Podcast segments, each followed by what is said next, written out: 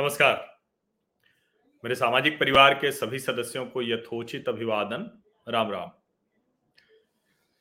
इस देश में बड़ा विचित्र सा माहौल बना हुआ है।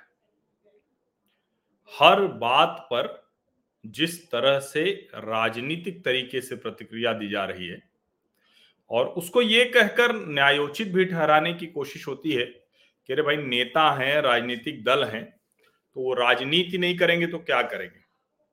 सच भी है, ठीक भी है कि नेता और राजनीतिक दलों को राजनीति ही करनी चाहिए। लेकिन नरेंद्र मोदी और अमित शाह, वो अगर ऐसे निर्णय भी लेते हैं, जो निर्णय एक परंपरागत तरीके से देश के संवैधानिक ढांचे, देश की सुरक्षा एजेंसियों के काम करने के तरीके, अंतरराष्ट्रीय सीमाओं को सुरक्षित रखने किसी राज्य में कोई ऐसी चीज़ होती है जिस पर केंद्र सरकार की तरफ़ से कोई हस्तक्षेप होना हो, कोई भ्रष्टाचार करता है, उसकी जाँच अगर केंद्रीय एजेंसियों से हो रही हो, जिसमें ईडी का नाम जानते हैं, सीबीआई का नाम जानते हैं, इनकम टैक्स डिपार्टमेंट का नाम जानते हैं, लेकिन ये सब कोई अभी शुरू हुआ, ये ऐसा नहीं है। लेकिन इन सब पर जिस तरह की प्रतिक्रिया दी जाने लगी है वो खतरनाक है। अब आप सबको याद होगा कि बाकायदा पश्चिम बंगाल, महाराष्ट्र और दूसरे गैर भाजपा शासित राज्यों ने अपने यहाँ संशोधन किया विधानसभा में ले जाकर और कहा कि जो सीबीआई या केंद्रीय जाँच एजेंसियाँ हैं, उनको अधिकार नहीं होगा। आपको ध्यान में होगा कोलकाता के पुलिस कमिश्नर राजीव कुमार किस तरह से तमाशा बना था और खुद ममता बनर्जी मुख्यमंत्री के तौर पर वहाँ आकर धरने पर बैठ गई। अभी ताज़ा मामला आया है जो बॉर्डर सिक्योरिटी फोर्स है बीएसएफ जिसका काम ही है कि देश में जो सीमावर्ती इलाके हैं, उनको वो ठीक करे, उनको वो दुरुस्त करे। और इसके लिए बाकायदा सेक्शन 139 है बॉर्डर सिक्योरिटी फोर्स 1968 का, जिसके ज़रिए ताकत मिलती है, वो शक्ति मिलती है केंद्र सरकार को कि वो किसी भी समय बॉर्डर सिक्योरिटी फोर्स के जो ऑपरेशन है, यानी जहाँ वो काम करेंगे, जहाँ वो मुकदमा दर्ज कर सकते हैं, जहाँ किसी को गिरफ़्तार कर सकते हैं, जहाँ संपत्ति कोई है, गलत तरीके से उसको सीज कर सकते हैं। और वो जो सारे एक्ट हैं, जिसमें एनडीपीएस एक्ट है, कस्टम्स एक्ट है पासपोर्ट एक्ट है, इन सब में वो सर्च और सीजर के पावर हो जाते हैं। यानी अगर कोई कुछ कहीं गड़बड़ कर रहा है तो बीएसएफ को वो अधिकार मिल जाता है। अब सवाल यह है कि ये अधिकार क्या 2014 में बॉर्डर सिक्योरिटी फोर्स के एक्ट के ज़रिए दिया गया? तो नहीं, इसका जवाब आता है 1968 अब जरा इस बात को आप सोचिए कि जो कानून 1968 में बना हुआ है इस कानून के तहत जो 1968 का कानून है, जिसके तहत ये काम किया जा रहा है, और अगर हम उसको ऐसे कहें तो 1968 में कौन था प्रधानमंत्री? तो स्वर्गीय इंदिरा गांधी जी। इंदिरा जी उस वक्त प्रधानमंत्री थी 1968 में, क्योंकि 1964 के बाद कुछ समय के लिए अंतरिम तौर पर गुलजारी लाल नंदा जी थे। और उसके बाद लाल बहादुर शास्त्री हुए, उनका समय निधन हो गया।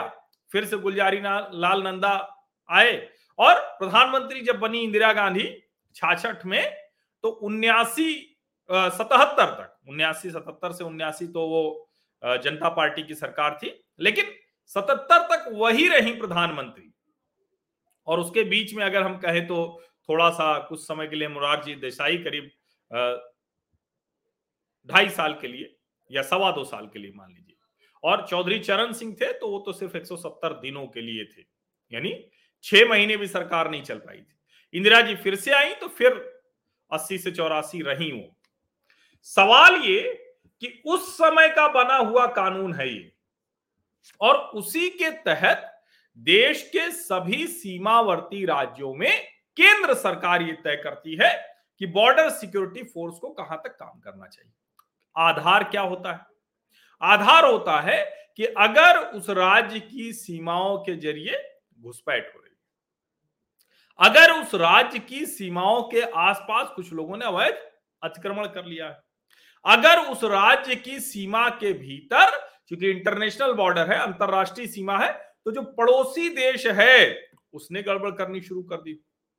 अगर आतंकवादी आ रहे हैं, अगर हथियारों की खेप आ रही है। अगर नशे का कारोबार हो रहा है तो इन सबको रोकने के लिए निश्चित तौर पर जो राज्य की पुलिस है, वो हमारे भारत के हर राज्य की पुलिस सक्षम है।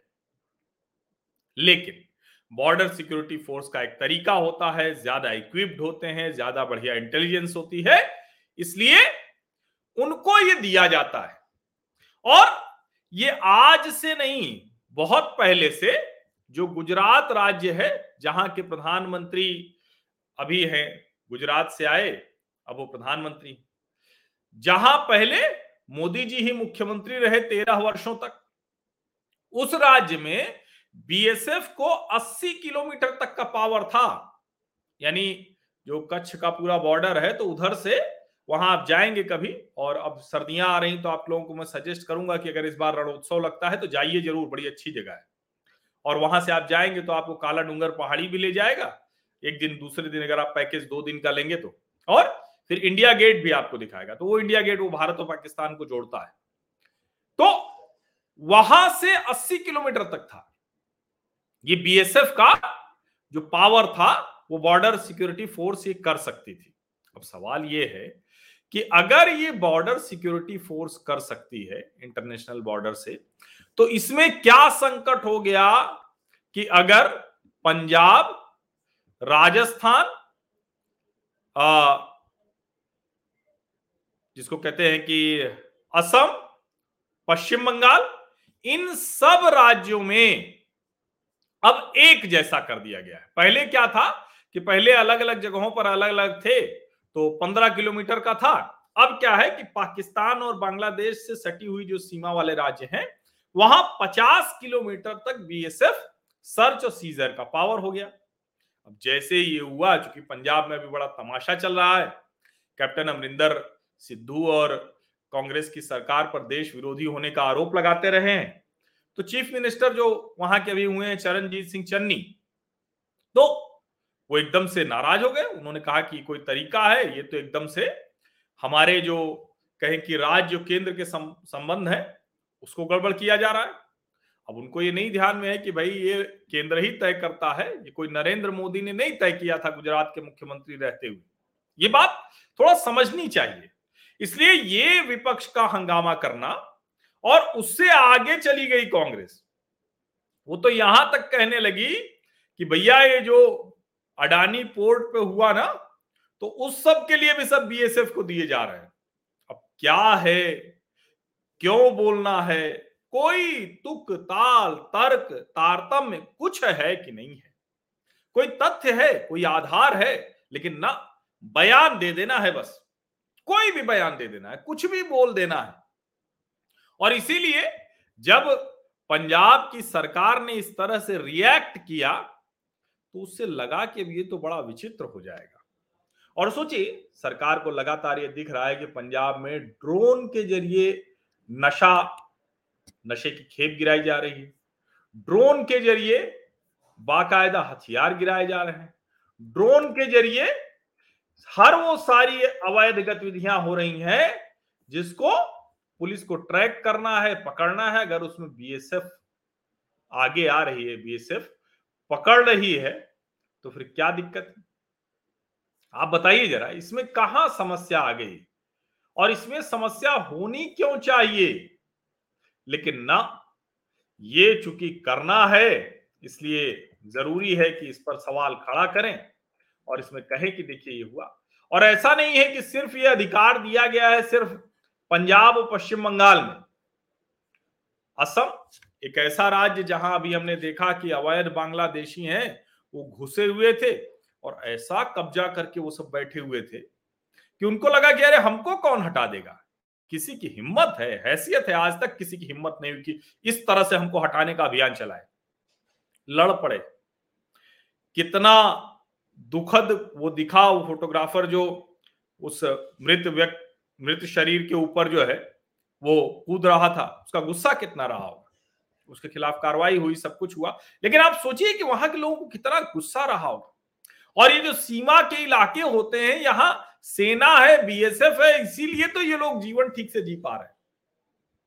हर तरह से मदद मिलती हो और आज की स्थितियों में तो बहुत आवश्यक है, इस पे तो सबको खुश होना चाहिए था। भाई, पूरे राज्य में एक बड़ा हिस्सा, और वो कोई ऐसा तो कह नहीं रहे कि कल से सारी कानून व्यवस्था सब हम ही संभालेंगे, ऐसा नहीं होगा। बाकायदा पुलिस थाने होंगे, बाकायदा सब कुछ होगा हाँ।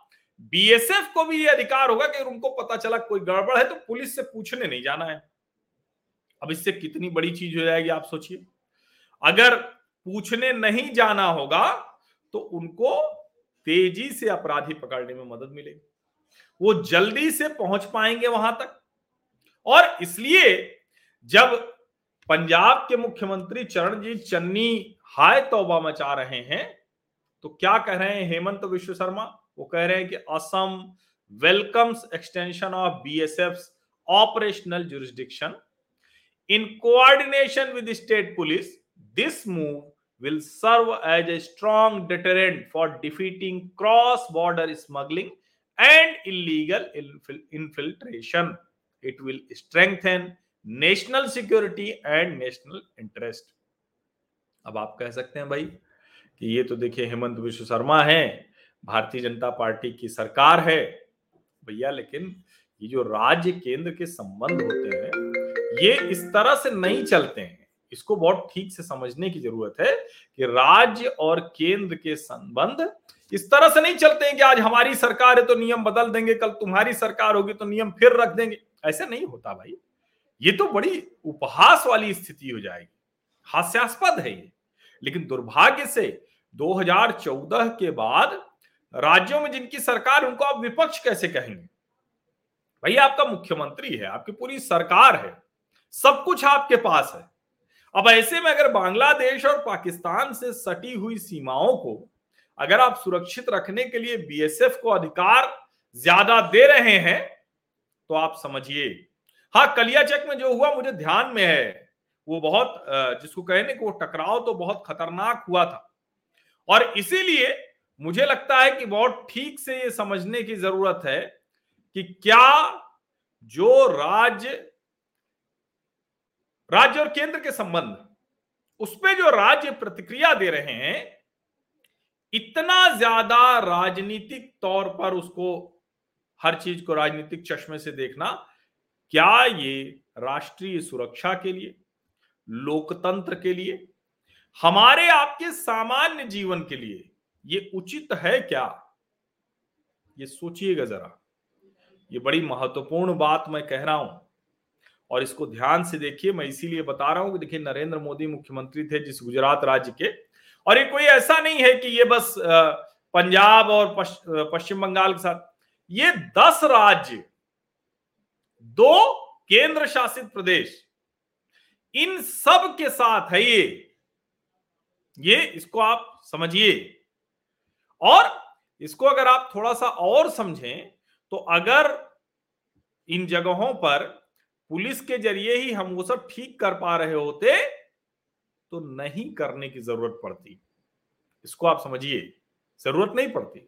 और जैसे अब जम्मू कश्मीर है, बहुत ज़्यादा विवादित रहता है, वहाँ ढेर सारी आतंकवादी गतिविधियाँ होती हैं तो बीएसएफ को पूरे राज्य में अधिकार है।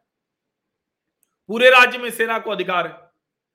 ऐसे ही अगर आप बात करें तो जो दूसरे ऐसे जो भी राज्य हैं, ये जो पंद्रह किलोमीटर की रेंज है, वो छोड़ दीजिए।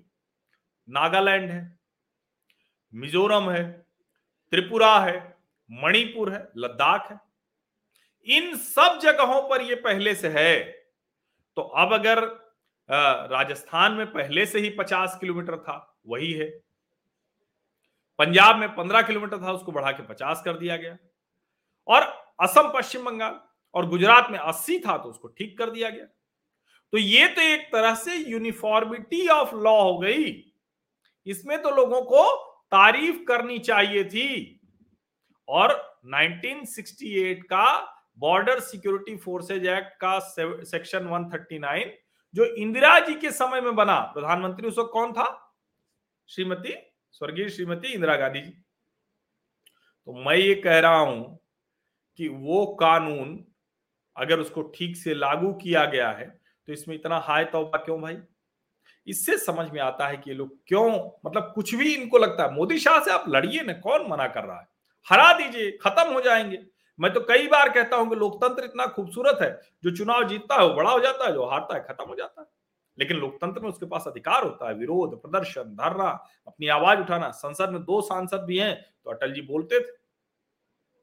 दो सांसद पे बोलते थे ना, दो सांसद पे भारतीय जनता पार्टी लड़ती थी ना तो वो अधिकार तो कोई छीन नहीं सकता है, कोई नहीं छीन सकता है। और आप कुछ भी कह दीजिए कि भाई ठीक है, कोई मीडिया है, हम जैसे लोग हैं या कोई भी जो है, वो नहीं बोल रहा है आपके लिए। सोशल मीडिया का समय है, अब तो कोई भी बात किसी की भी बात न छिपेगी, न दबेगी, न उसको घुमा के बताया जा सकता है, क्योंकि फिर वो घूम के आ जाएगी, सही बात। ऐसे में ये जो आरोप लगाया जा रहा है कि राज्यों में बीएसएफ घुसा दे रहे हैं नरेंद्र मोदी और अमित शाह, ये बहुत स्तरहीन राजनीति है। देश की राष्ट्रीय सुरक्षा के लिए खतरनाक है। और जब इस तरह से विपक्ष व्यवहार करता है तो इसी में जो चीन जैसे देश हैं, जो कम्युनिस्ट पार्टी के ज़रिए नियंत्रित देश हैं, वो साजिशें रचते हैं कि आप विरोध तो कर ही रहे हो, चलो हम और इसको फ्यूल अप कर देते हैं। जैसे जो बिना बेबुनियाद जो आंदोलन होते हैं वो इसी तरह से चलते हैं। तो आप इसको समझिए और मुझे लगता है कि ऐसे विषयों पर बहुत स्पष्टता होनी चाहिए। जरा सा भी भ्रम नहीं होना चाहिए। और अगर इस तरह की स्तरहीन राजनीति जो भी दल कर रहे हैं, उनके खिलाफ खुलकर बोलिए। सकुचाइए नहीं, जरा सा भी नहीं सकुचाइए। और मैं कहता हूँ, मैं बिल्कुल, मैं इसके खिलाफ रहता हूँ कि जब नरेंद्र मोदी, अमित शाह कहते हैं कांग्रेस मुक्त भारत तो मैं कहता हूँ ये नहीं हो सकता। लेकिन ये भी उनका अधिकार है। लोकतांत्रिक तौर पर आप इतने बड़े हो जाएँ।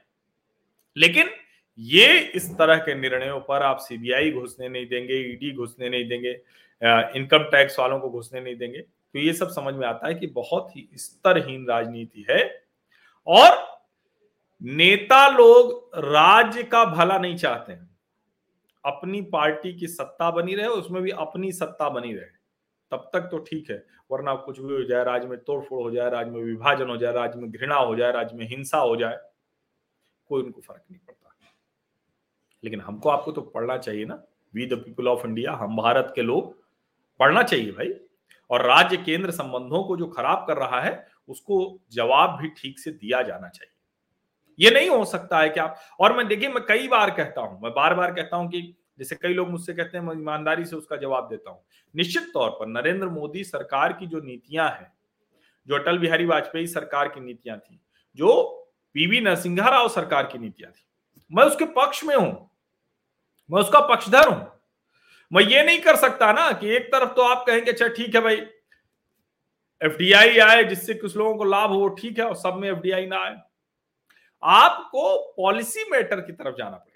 हाँ नेशनल करियर कोई अगर सरकार बनाना चाहे तो बिल्कुल बनाए, मैं उसका पक्षधर सब कुछ सरकार के पास होना चाहिए। लेकिन सरकार अपना बनाकर उदाहरण के तौर पर चलाए। वरना सरकार को क्या ज़रूरत है कारोबार करने की? वो करे। ऐसे ही मैं सब पे मुद्दे के आधार पर बात करता हूँ। लेकिन फिर भी बहुत से लोग कहते हैं कि आप नरेंद्र मोदी के पक्षधर हैं, भारतीय जनता पार्टी के पक्ष में बात कर रहे हैं। लेकिन मेरा ये कहना है कि आप किसी के पक्ष विपक्ष में बात कीजिए। कोई दल, कोई नेता, कोई नीति। भाई, देश की सुरक्षा के मसले पर कैसे आप मज़ाक कर सकते हैं? कैसे आप इस तरह का व्यवहार कर सकते हैं कि बाहर के जो लोग हैं, जो विदेशी ताकते हैं, देखिए कम्युनिस्टों की बात मत किया कीजिए। कम्युनिस्ट तो जो है ना, वो तो देखिए पूरी तरह से आयातित विचार वाले कम्युनिस्टों को तो क्या करना है? उनके बारे में तो कहा ही जाता है ना भाई कि पहले वो मॉस्को में बारिश होती थी, छतरी निकल आती थी दिल्ली और कोलकाता में। अब बीजिंग में होती है तो निकल आती है। तो उनकी बात छोड़ दीजिए। वो तो देखिए, वो तो जिसको कहते हैं ना, वो तो आयातित विचार से पुष्पित पल्लवित हैं। इसीलिए इस भूमि पर सूख गए। क्योंकि उनका विचार का पौधा यहाँ का था, नहीं तो सूख गया। जब यहाँ की भूमि से जो विचार निकलेगा, वो पौधा जो है, वो बड़ा होगा, हरा भरा होगा। तो इसलिए जब हम यहाँ की भूमि की बात करेंगे तो राष्ट्र, राष्ट्रीय सुरक्षा, राष्ट्रीय विमर्श, राष्ट्रीय चेतना, ये सबसे पहले आएगा। और जब इस लिहाज से हम सोचेंगे तो हम आप, मैं आपको बता दूँ, इसको आप थम रूल बना लीजिए कभी आपको किसी मुद्दे पर जरा सा भी भ्रम नहीं होगा। आपको स्पष्टता रहेगी। आपको बहुत साफ़ साफ़ समझ में आएगा। कभी भ्रम नहीं होगा। हाँ कुछ ऐसे मुद्दे आ सकते हैं जहाँ आपको लगे कि ये तो भ्रमित कर रहा है। लेकिन अब बॉर्डर सिक्योरिटी फोर्स, सीमा सुरक्षा बल अच्छा ये बताइए, कोई भी ये कल्पना कर सकता है क्या कि बीएसएफ के लोग कल से राज्य चलाने लगेंगे? अभी बड़ा आश्चर्यजनक लगा मुझे। वो क्या नाम है उनका? सुखजिंदर सिंह रंधावा, डिप्टी सीएम है पंजाब के। बेचारे मुख्यमंत्री बनने वाले थे, नहीं बन पाए। उन्होंने अद्भुत बयान दिया है। उन्होंने कहा कि कैप्टन अमरिंदर ये सब करा रहे हैं और इसके ज़रिए राज्य में वो कोशिश है कि हम किसी भी तरह से राष्ट्रपति शासन लगा दें। और तो और जो परगट सिंह परगट सिंह जो अभी मंत्री हैं, प्रगट सिंह बहुत शानदार खिलाड़ी रहे, हॉकी टीम के कैप्टन रहे। तो वो प्रगट सिंह कह रहे हैं, भाई, अब कांग्रेस के मंत्री हैं वो। तो वो कह रहे हैं कि देखिए, अमरिंदर तो पूरी तरह से भारतीय जनता पार्टी के आदमी अच्छा भाई, भारतीय जनता पार्टी के आदमी है। तो चन्नी जी अभी क्या करने मिलने गए हैं उनसे? क्या ये, ऐसा तो होगा नहीं कि चन्नी जी उनसे कह देंगे? और फिर अमरिंदर जी आएँगे और वो अमित शाह से कहेंगे, नहीं नहीं, जो मैंने आपको सुरक्षा के खतरे बताए थे, वो सब अब ठीक हो गए अब आप बीएसएफ को फिर से जो अधिकार है सेक्शन 139 बीएसएफ एक्ट 1968 उसके तहत फिर से मॉडिफाई कर दीजिए और 15 किलोमीटर ये अधिकार दे दीजिए। ऐसा तो होने से रहा। क्यों गए हैं चन्नी जी? गए हैं कि भाई देखिए, कांग्रेस की सरकार है, बड़ी मुश्किल से हमको मुख्यमंत्री की कुर्सी मिली हुई इसमें गड़बड़ ना हो। इसमें गड़बड़ ना हो, इसको बचा लीजिए मुझे। इसके लिए वो गए तो सवाल ये है कि क्या वो भाजपा के नेता के पास गए? तो ये बताना चाहिए। सुखजिंदर रंधावा को भी, खुद चन्नी को भी, और प्रगट सिंह को भी, इन लोगों को साफ़ साफ़ बताना चाहिए कि कैसे वो देखते हैं। तो ये मुझे लगता है कि बड़ा महत्वपूर्ण है, और मैं बार बार इसीलिए कहता हूँ ना कि देखिए, राष्ट्रीय चेतना, राष्ट्रीय विमर्श की जब हम बात करेंगे ना जब उसको हम धूरी पर लेकर रखेंगे तो आप यकीन मानिए, कुछ नहीं होगा। अच्छा अब देखिए क्या हुआ है। पाँच अक्टूबर को जब चन्नी जी मिले थे तो उन्होंने क्या कहा था? चन्नी जी मिले और उन्होंने अमित शाह से कहा था, गृह मंत्री से वो मुलाकात किया उन्होंने, और उन्होंने कहा कि जो अंतरराष्ट्रीय सीमा है, पंजाब से लगी हुई, उसको सील कर दीजिए।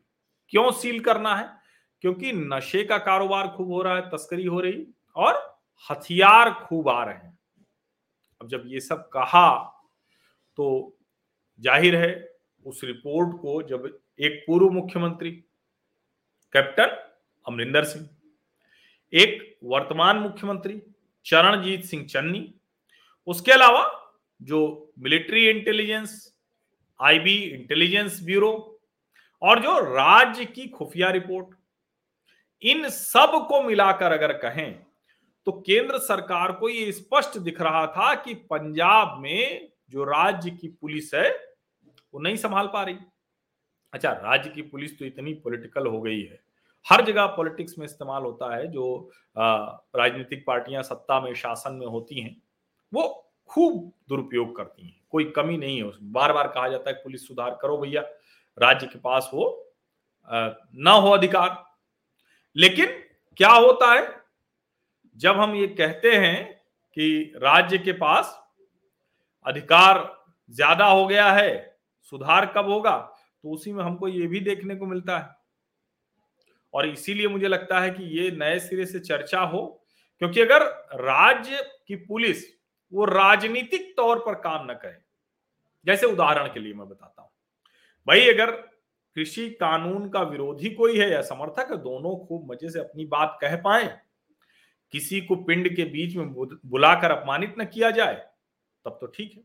लेकिन अगर कृषि कानून का विरोध करना मैंडेटरी कर दिया जाए, पंचायत की तरफ़ से, गुरुद्वारे की तरफ़ से, और उसके बाद जो कोई भी कहे कि नहीं नहीं, कृषि कानून तो ठीक है भाई, आप कमी बता दो तो कहना ना कमी बताएँगे, ना कुछ करेंगे, तुम बोले कैसे? चलो निकाला, गाँव निकाला, पिंड निकाला, समाज निकाला, सब बाहर कर दिया।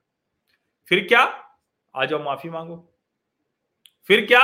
आते जाते फप्तियाँ कसेंगे। ये सब खूब हुआ पंजाब खूब, जमकर हुआ। लेकिन राज्य की पुलिस जब वही नहीं संभाल पाई तो भैया इसको कैसे संभालेगी? इसको कैसे संभालेगी, आप मुझे बताइए। ये अलग अलग संदर्भों में हम बात कर सकते हैं, लेकिन पंजाब के संदर्भ में मैं इसलिए कर रहा हूँ क्योंकि अभी सबसे बड़ा मुद्दा पंजाब का ही है। वैसे ही जो आधा पंजाब है, उधर गया हुआ है पाकिस्तान में, और कैसे वहाँ खालिस्तानियों के ज़रिए वो पंजाब में अस्थिरता की कोशिश कर रही है पाकिस्तान की सरकार, आईएसआई, सेना, उनके साथ आतंकवादी मिले हुए जो कनाडा में, लंदन में जो खालिस्तानी बैठे हुए हैं, वो बाकायदा इसे लेकर समय समय पर अपनी रणनीति बताते रहते हैं। और देखिए, जितना कुछ हुआ है इस किसान विरोधी आंदोलन, सब उसी तर्ज पर हुआ। लगा जैसे टूल किट वो पन्नू ही भेज रहा है। फिर वो छोड़ दीजिए, रिया और मियाँ खलीफा और रेहाना और मियाँ खलीफा और पता नहीं कौन कौन वो सब छोड़ दीजिए। अभी तो मार्टिना नवरातिलोवा भी उसमें शामिल हो गई थी। और इसीलिए मैं कह रहा हूँ कि राज्य केंद्र संबंध एक ऐसा विषय है जिस पर हमें बड़ी संवेदनशीलता के साथ चर्चा करनी चाहिए, बहुत संवेदनशीलता के साथ बातचीत करनी चाहिए। ये बहुत खराब होगा कि अगर हम दो राजनीतिक दलों की लड़ाई में हम अगर इस तरह से एक दूसरे को कहें कि कटघरे में खड़ा करते हैं जो हमारे अपने संवैधानिक नियम कायदे नियम कायदे हैं, दायरे हैं, उन सबको हम खारिज करने की कोशिश करते हैं। जो केंद्रीय एजेंसियाँ हैं, हम उनको कहेंगे कि नहीं नहीं, हम इनको आने नहीं देंगे। तो भाई, इस पर तो गंभीरता से सोचना पड़ेगा। अगर आप नहीं सोचेंगे तो यकीन मानिए, मुश्किल बढ़ेगी और बढ़ ही रही है। ऐसा तो है नहीं कि नहीं बढ़ रही। मुश्किल तो बढ़ रही है ना। तो इसीलिए ये जो रा, राज्यों में 50 किलोमीटर तक सीमा करने का फैसला लिया गया है जिसको हेमंत विश्व शर्मा बहुत प्रशंसा कर रहे हैं। कह रहे हैं कि राज्य पुलिस के साथ मिलके समन्वय से हम इसको ज़्यादा अच्छे से करेंगे। ये बड़ा आवश्यक है। पाकिस्तान और बांग्लादेश से लगी सीमाएँ बहुत ज़रूरी है। देखिए ये अच्छी इन्होंने एक कर दिया है अच्छी टिप्पणी की है। भाई साहब ये पब्लिक है सब जानती है। कांग्रेस का हाथ चाइना के साथ। अभी देखिए, ये टिप्पणी कर रहे हैं अरिंदम चौधरी, ये कांग्रेस के लिए बहुत खराब है कि अगर लोगों में ऐसी भावना आ रही, अगर लोग ये कह रहे हैं कि कांग्रेस का हाथ चाइना के साथ ही पब्लिक है, सब जानती है तो आप सोचिए, ये अच्छी बात नहीं है। किसी भी राजनीतिक दल के लिए अच्छा नहीं है। सत्ता में आना, सत्ता में ना आना, ये तो आगे की बात होती है। आप सभी लोगों का बहुत बहुत धन्यवाद इस चर्चा में शामिल होने के लिए। सब्सक्राइब ज़रूर कर लीजिए, जो लोग नए लोग जुड़े हैं। नोटिफिकेशन वाली घंटी अवश्य दबा दीजिए। इतना भर करने से आप मेरे सामाजिक परिवार के पक्के सदस्य हो जाएँगे। इसके अलावा फेसबुक पेज मेरा मीडिया हर्ष वीटी के नाम से है। वहाँ ज़रूर उस पेज को फॉलो कर लें और उसको ज़्यादा से ज़्यादा लोग फॉलो करें, जिससे दस हज़ार की संख्या जल्द से जल्द पार हो जाए, जो थोड़ी बहुत बची हुई है। और ट्विटर पर भी मैं मीडिया हर्षविटी के नाम से हूँ, कू पर भी मीडिया हर्षविटी के नाम से हूँ लिंकड पर भी मीडिया हर्षविटी के नाम से हूँ। और इसके अलावा जो स्पॉटिफाई और दूसरी जगह आप सर्च करेंगे तो गूगल पे सब जगह भी जो ये वीडियो में डालता हूँ तो इसका पॉडकास्ट ऑडियो पॉडकास्ट वो भी आपको हर्षवर्धन त्रिपाठी की बतंगड़, इस नाम से मिल जाएगा। तो बहुत से लोग हैं जिन्होंने मुझसे कहा कि हम तो गाड़ी में चलते हुए सुनते हैं, वीडियो देखते नहीं, और मैं कहता भी हूँ, मेरी शक्ल थोड़ी ना कोई ऐसी, मैं कोई सुदर्शन नहीं हूँ, कोई अभिनेता तो हूँ नहीं, कोई ऐसा। लेकिन आपको बात सुननी है तो वो आप गाड़ी में चलते हैं या कहीं भी तो आप कान में लगाए हुए पॉडकास्ट सुन सकते हैं। तो आप मेरे नाम से सर्च करेंगे, हर्षवर्धन त्रिपाठी की बतंगड़। इसको आप लिखेंगे तो पॉडकास्ट मिल जाएँगे। तो जितने भी ये वीडियो हैं, अब इनका मैं ऑडियो निकाल के और पॉडकास्ट में डाल देता हूँ। ये आप ही लोगों का सुझाव है। मैं आपकी, आप लोगों की हर बात सुनता हूँ। पेज है मीडिया हर्ष वीटी के नाम से।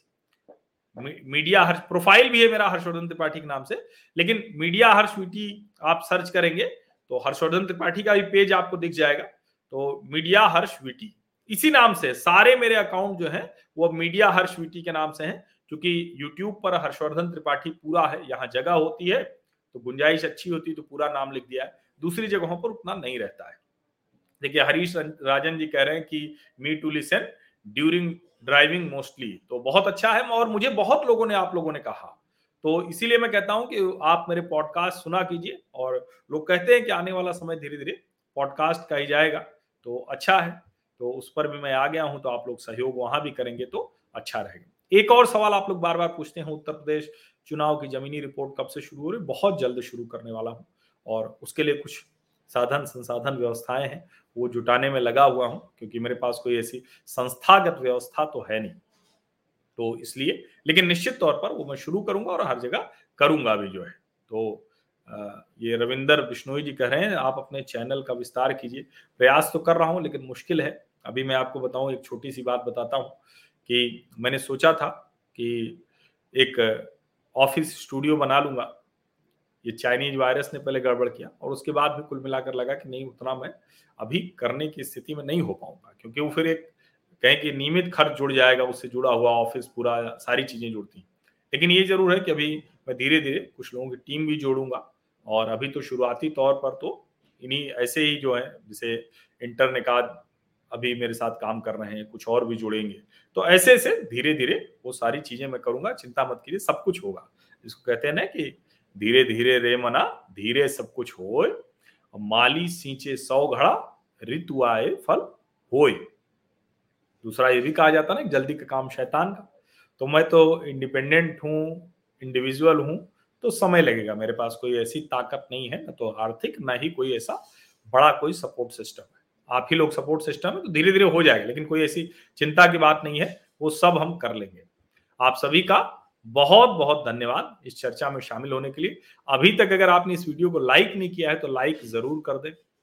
नोटिफिकेशन वाली घंटी दबा दें, लेकिन नोटिफिकेशन घंटी तब दबा पाएँगे जब आप सब्सक्राइब कर लेंगे। इतना आप कर लेंगे तो मेरे सामाजिक परिवार के पक्के सदस्य हैं आप। बहुत बहुत धन्यवाद।